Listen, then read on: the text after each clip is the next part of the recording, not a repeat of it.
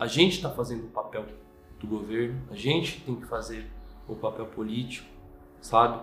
Tem que ficar fazendo rifa, tem que ficar leiloando obra, né? Fazendo doação, entregando cesta básica, para o nosso povo não morrer de fome. Então isso aí é, é, é lindo, mas ao mesmo tempo é um desaforo, porque a gente tem que lidar com, com a sobrevivência, né? auxiliar nossos irmãos e irmãs que estão em estado de calamidade e o governo fazendo carroceata aí de moto. Eu sou Enivo, tenho 35 anos e sou um artista. O grafite é diferente do num trabalho de estúdio, de ateliê, você não tem o controle total da situação. Né? Na verdade, você não tem controle nenhum da situação. Você não sabe o que vai acontecer. Você está atuando de costas para todos, né? Então isso facilita você entrar no seu mundo, ao mesmo tempo você não sabe bem o que está acontecendo, o que pode vir por trás de você. Então o grafite é uma caixinha de surpresas, né? é o que me, me, me faz me sentir vivo, me sentir presente, é, documentando a minha estada aqui, né? é, militando, protestando, agradando, alegrando, ofendendo. A gente está trabalhando na rua para mexer com as pessoas. Uns vão gostar, outros vão detestar, uns vão contratar, outros vão chamar a polícia. E é assim que é essa dualidade do grafite. O grafite é a ferramenta que trouxe, sem dúvida, as maiores bênçãos da minha vida, os maiores amigos da vida, amores, dramas, pesadelo, suspense. O grafite me traz tudo, sabe? Frustração também é, é muito dual e tudo com muita com, com muita intensidade que o grafite me traz. Porque quando ele me traz problema, é problema mesmo, é risco de vida e de morte. É, então, é, não é para brincar, sabe? A gente tira um lazer, mas não é brincadeira. A melhor sensação que o grafite me trouxe é sempre a mais recente, sabe? Uma pessoa que se emociona com uma pintura, um morador que se emociona começa a chorar, porque sem nem você saber a história dele, você pintou a história dele. Uma pessoa que com toda simplicidade, né, sai ali às vezes de um barraco de madeira com, com, com, com um prato de comida para você, com uma tubaína, entendeu? Com um suco, né? Feliz porque você está ali, né? Colaborando, transformando, interagindo, né? Enxergando pessoas invisíveis, sabe? Uma conversa com um morador de rua. Essa para mim são as melhores coisas do grafite, né? É, é, mas a melhor situação são essas. Então é, é o hoje. A melhor situação é manter, se manter fazendo grafite, sabe? A pior situação também são várias. Toda abordagem, toda a humilhação que a gente passa, agressão, é, ameaça, isso aí é a pior, porque faz a gente se sentir um lixo, um bosta. Então, aí que é o pior momento, é o despreparo, às vezes de uma GCM, né? de um polícia militar, de um, né, de um segurança de rua, de um segurança privado. Isso que, que, que, que, que, que traz pra gente nossos piores momentos. Porque é dar poder na mão de quem não está preparado. Tá? Os enquadros mais tranquilos e mais sensatos foi da Polícia Civil, da Polícia Federal, eram pessoas instruídas que estavam ali dialogando.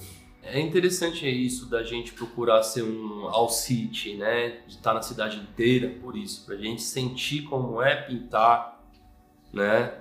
É, nas nossas origens, né? Nas periferias, nas favelas, nas grandes avenidas, né? Marginais, 23 de maio, no centrão, no Glicério, aqui na Vila Madalena, que já é sempre para nós já foi uma área mais nobre e que não é, tem uma maloca, tem uma, né, uma maloqueiragem, uma malandragem muito forte aqui também. Então todo lugar tem a sua cultura. Por exemplo, pintar na Vila Madalena é tranquilo que tem um monte de grafite, um monte de mural, a polícia já sabe que é um lugar de grafite no Glicério, no Cambuci também, é o bairro dos Gêmeos, então, pô, qualquer um que tá pintando lá é o Gêmeos que tá fazendo grafite, pode, pode deixar. Não é bem assim, brincadeira. Mas é um lugar que tem grafite, né? Inclusive os Gêmeos, todos os Veloc é o quintal deles. Então tem gente pintando todo dia lá grafite, principalmente eles.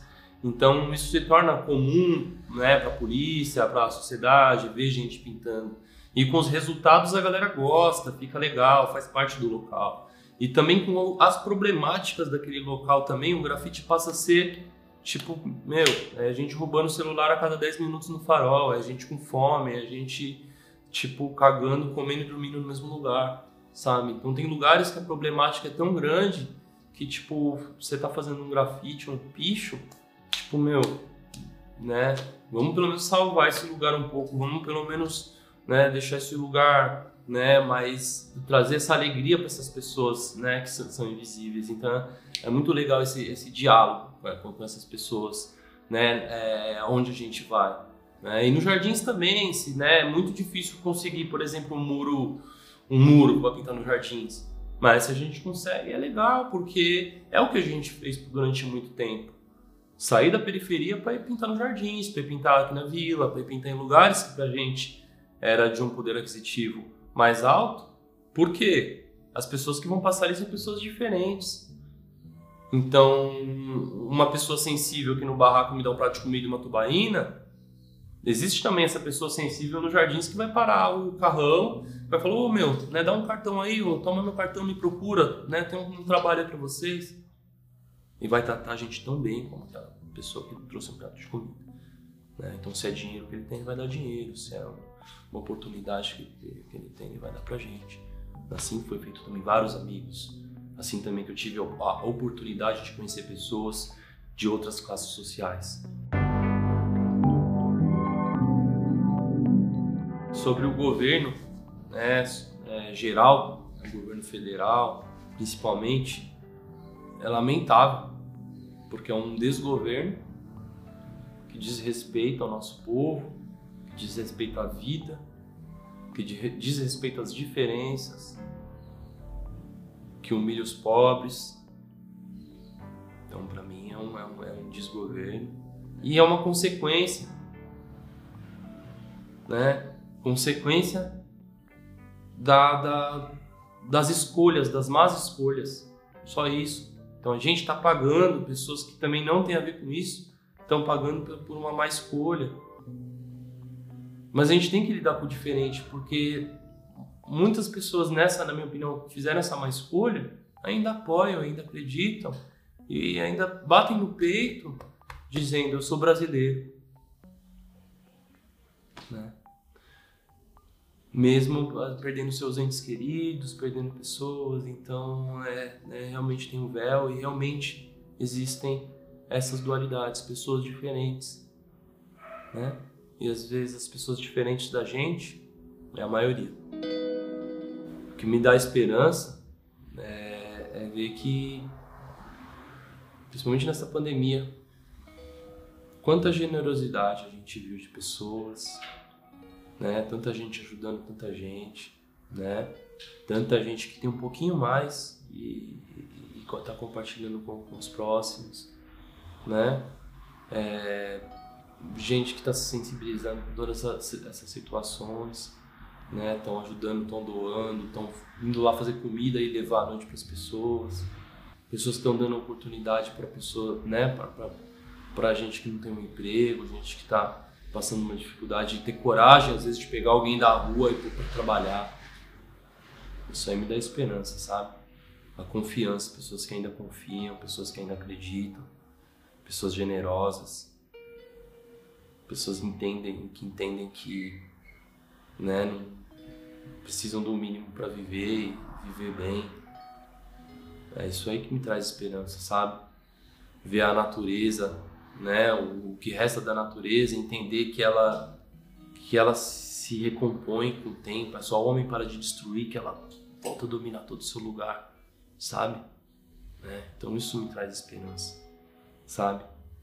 Esperança que o governo vai acabar logo, esse governo aí já, infelizmente, que venha através do impeachment, que, sabe, acabe logo quando a gente tiver a Paulista lotada, o Brasil inteiro com as ruas lotadas, que às vezes não sai nem no jornal nem na TV, mas tá lotado de gente lutando, manifestando. E a esperança, né, entender que, toda, é, que tem muita gente manifestando na rua, corpo físico, com, com, com, com realmente com, com a militância, e também tem muita gente também numa manifestação interna, como, como eu hoje em dia já participei de várias manifestações, mas hoje, quando tem uma manifestação, até por, por, por né, por, por, aglomeração, tudo isso, e, e, pelo papel que eu já venho fazendo na rua diariamente, né, né, né, nessa, nesse distanciamento social que eu vivo, mas é um papel que a gente vem fazendo de, de manifestação, é, eu, eu acredito que a manifestação é também interna. Então, tem outros campos astrais para a gente trabalhar, além desse plano do, da terceira dimensão, a gente pode acessar a quarta, quinta, sexta, sétima, e através disso poder colaborar em alguma transformação também. O que me deixa revoltado é, é impotência, assim, sabe? Às vezes de, de, uma, de você não poder mudar uma situação, sabe? Tá ali no apuro, num sabe? No momento e, mano, você, às vezes, muitas vezes, até por autoridade mesmo, sabe? Você não poder se expressar, você não poder nada, você ter que calar e baixar a cabeça no momento que você tá ali servindo, sabe? Isso me revolta bastante, me revolta muito meu povo passando fome, com frio na rua, sabe? Né? É, famílias perdendo suas casas na pandemia, é, morando em barraca, crianças, né? É, galera fazendo fogueira para se aquecer na noite, né? Na cidade. Muita gente na rua, isso me revolta. Muita gente morando na rua. Tanto prédio vazio, tanta, tanta casa, né? Tanto, tanto imóvel aí sem dono, né? Vazio com potencial. Tem mais imóvel do que gente na rua. Então isso me revolta, cara. Ver todo, todo, tudo isso, ver né? Gente lavando aí os moradores de rua dormindo. Então isso me revolta, isso me deixa muito triste. A sétima, na verdade, não foi a vontade de abrir uma galeria, foi uma necessidade por falta de opção e falta de oportunidade. Então a sétima, como eu digo, ela é a consequência de vários nãos na minha vida, né? De levar meu, meu trabalho em galerias, em lugares, eu e meus amigos, e realmente não tem espaço para gente, né? Porque realmente são poucos espaços para muitos artistas, né? E quem sabe eu também não estava preparado na época. Então, é, sempre percebi galerias que engessavam artistas ou que mostravam um caminho e a, o artista ficava refém daquele, daquela linguagem para sempre. É, vários nãos. E eu encontrei, né, Nesse meio tempo, né, fui para o coletivo 132 né, em 2008, né, e a gente ficou lá até 2011, quando né, baixou a casa para construção de prédios e tal. Então, é, lá a gente entendeu que a gente, né, eu tinha iguais a mim, né, que também recebiam esses nãos. A gente não sabia bem o que ia fazer, a gente só queria manter nossa movimentação cultural, a gente não tinha a audácia de uma galeria. Mas as pessoas passaram a chamar galeria. A gente começou a se profissionalizar e atuar como uma galeria. E tudo isso foi natural. Né? São nove anos de muita luta, de muito trabalho com arte no Brasil. Né? E uma arte marginalizada até então. Né? Aqui já foram mais de 70 exposições, mais de 100 artistas já passaram por aqui. Estamos fazendo um trabalho bonito, cara. Então eu só tenho a agradecer né, pelo que a gente é, né, por estar tá migrando agora com a galeria, né, no processo de migração. Olha que curioso, como eu disse que ela é consequência do não, né? É, já tive a oportunidade de falar isso por baixo numa, numa palestra que eu dei junto com ele, né, de agradecer ele publicamente, que o não dele também fez eu estar naquela mesa com ele falando sobre galerias. E hoje a gente vai lá para o espaço que era dele, para o Choque Cultural. Então olha como são os processos, como são os ciclos. Né? Hoje ele já tem, né, tá em outro espaço, tá fazendo, né, continua com os trabalhos da Choque. Então olha que coisa bacana, que como é a vida, né? Como vai girando.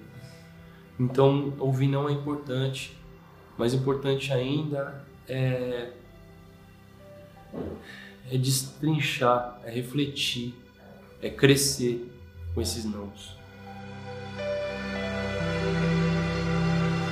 A mensagem que eu mando para quem quer iniciar, né, é no, no, nas linguagens urbanas, né, vamos dizer assim, é primeiro estudar, se preparar, entender onde está pisando, né, ver que não é, é balbúrdia, né, entender que é, estudar a mesma história das coisas, né?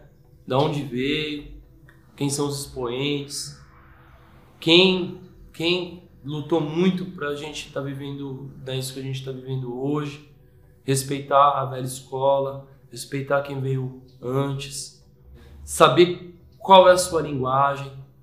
Pode experimentar, pode fazer de tudo, mas busca entender o que, que eu gosto, eu gosto de ir pra rua e fazer um bombe, fazer um tag.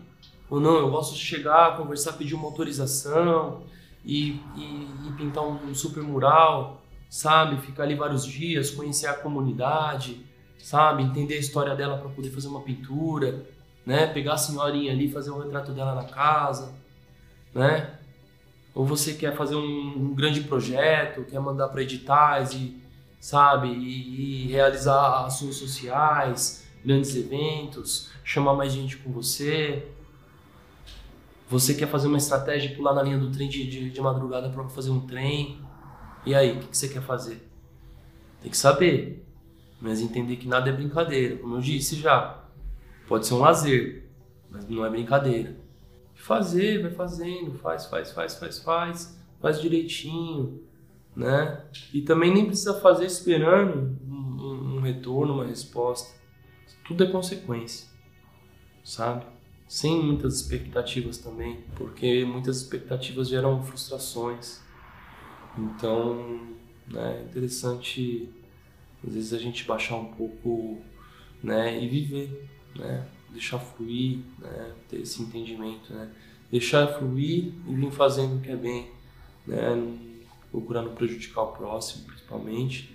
Né, a gente mesmo às vezes a gente prejudica, né, ou por ignorância, ou por ser vergonhismo, mas né, é a gente com a gente. É, o mais importante é a gente ter, o, ter cuidado e ter carinho com, com, com o próximo. Isso é o principal.